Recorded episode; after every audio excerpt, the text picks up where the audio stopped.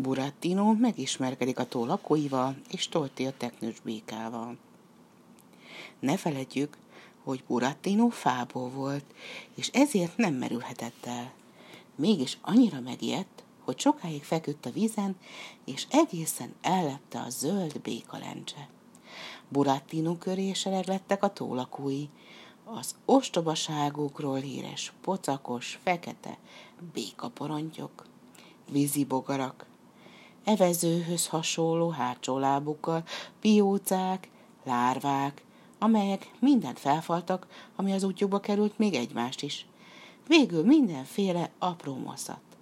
A békaporontyok csiklandozták Burattino, kemény ajkukkal jó ízűen rákcsálták sapkája boltját.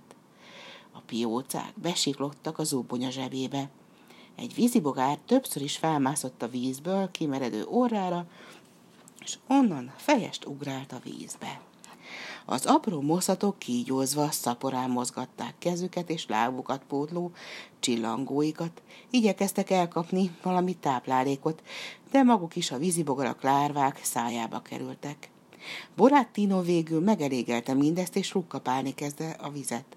Takarodjatok innen, nem vagyok én döglött macska, a tó lakói szétfutottak a szélrózsa minden irányába. Burattino pedig hasrafordult és úszni kezdett.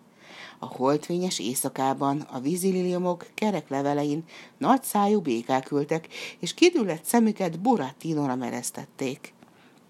Nini, valami bogár úszik ott, kurutyolt az egyik. Olyan az orra, akár a gólyacsőre, bekegte a másik.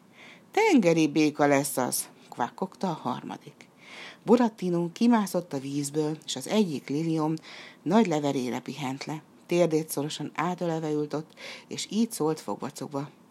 Ilyenkor már minden kisfiú és kislány megitta a tejecskéjét, békésen aluszik puha ágyacskájában, csak én gubbasztok itt ezen a vízes levélen. Adjatok valamit enni, békácskák! A békák, mint tudjuk, nagyon hidegvérűek. De ne gondoljátok, hogy nincs szívük. Amikor Burattino fogvacogva szerencsétlen kalandjairól kezdett mesélni, a békák egymás után felugráltak a holdfényben, megvillantották hátsó és lemerültek a tó fenekére. Felhoztak onnan döglött bogarat, szítakötő szárnyát, egy kis hínárt, egy szem rákikrát és néhány korhadt gyökeret. Mikor mindezeket az ennivalókat Burattino elé rakták, a békák visszaugráltak víziliémok leveleire, és feltartva nagy szájú fejüket, kővé meredtek, kidüllett szemmel ültek ott. Burattino megszagolta, megkóstolta az ennivalókat, de egyik se ízlett neki. Hány ingeren van ettől az ételtől, mondta, fúj, de undorító. Erre a békák valamilyen egyszerre beleugrottak a tóba. A békalencse a tó felszínén egyszerre megmozdult, és megjelent egy szörnyű, nagy kígyófej. Odaúszott a levélhez, amelyen Burattino ült. Burattino kalapján égnek merett a bolyt, rémületében majdnem a vízbe potyant, de hát nem kígyó bújt elő, hanem tortilla, a szelíd, vaksi, öreg teknős béka. Jaj, te buta, hiszékeny, meggondolatlan fiúcska, nem látsz tovább az orrodnál, korholta tojtéja. Jobban tetted volna, ha otthon maradsz, és szorgalmasan tanulsz. Így meg Bolondországba kerültél. Sok aranyat akartam szerezni Karlópapának. Én nagyon jó, értelmes fiúcska vagyok.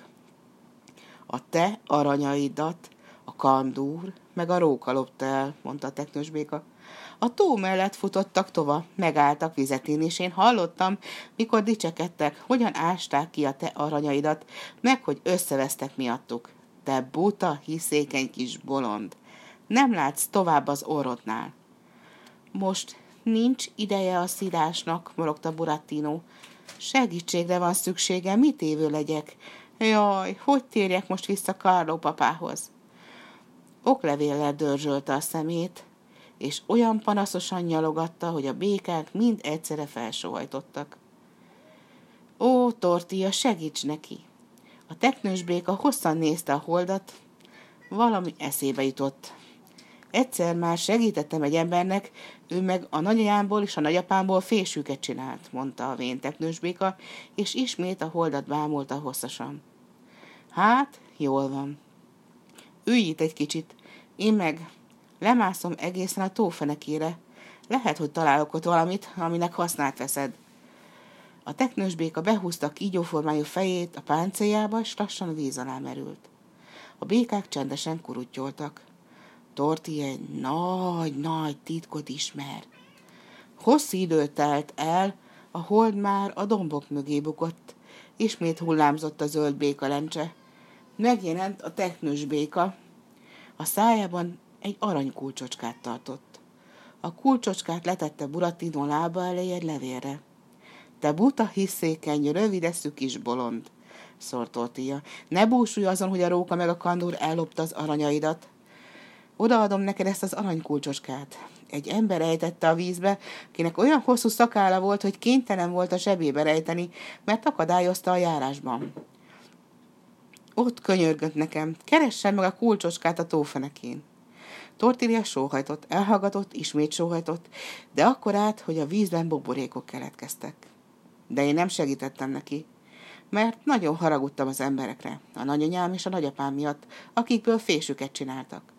A szakállas ember sokat mesélt nekem erről, a kulcsocskáról, de én mindent elfelejtettem. Csak arra emlékszem, hogy valami ajtóhoz való. Ha azt az ajtót kinyitjuk, megtaláljuk a szerencsét. Borattinónak nagyot dobbant a szíve, felragyogott a szeme. Egyszerűen elfelejtette minden baját. Kiszedte zubonya zsebéből a piócákat, betette oda a kulcsocskát, udvariasan megköszönte Torti a tetlős békának és a békáknak a szívességüket, beugrott a vízbe és a part felé úszott. Mikor kis fekete árnyékként előbukkant a part szélén, a békák udakorútyoltak neki. Burattino, el a kulcsocskádat!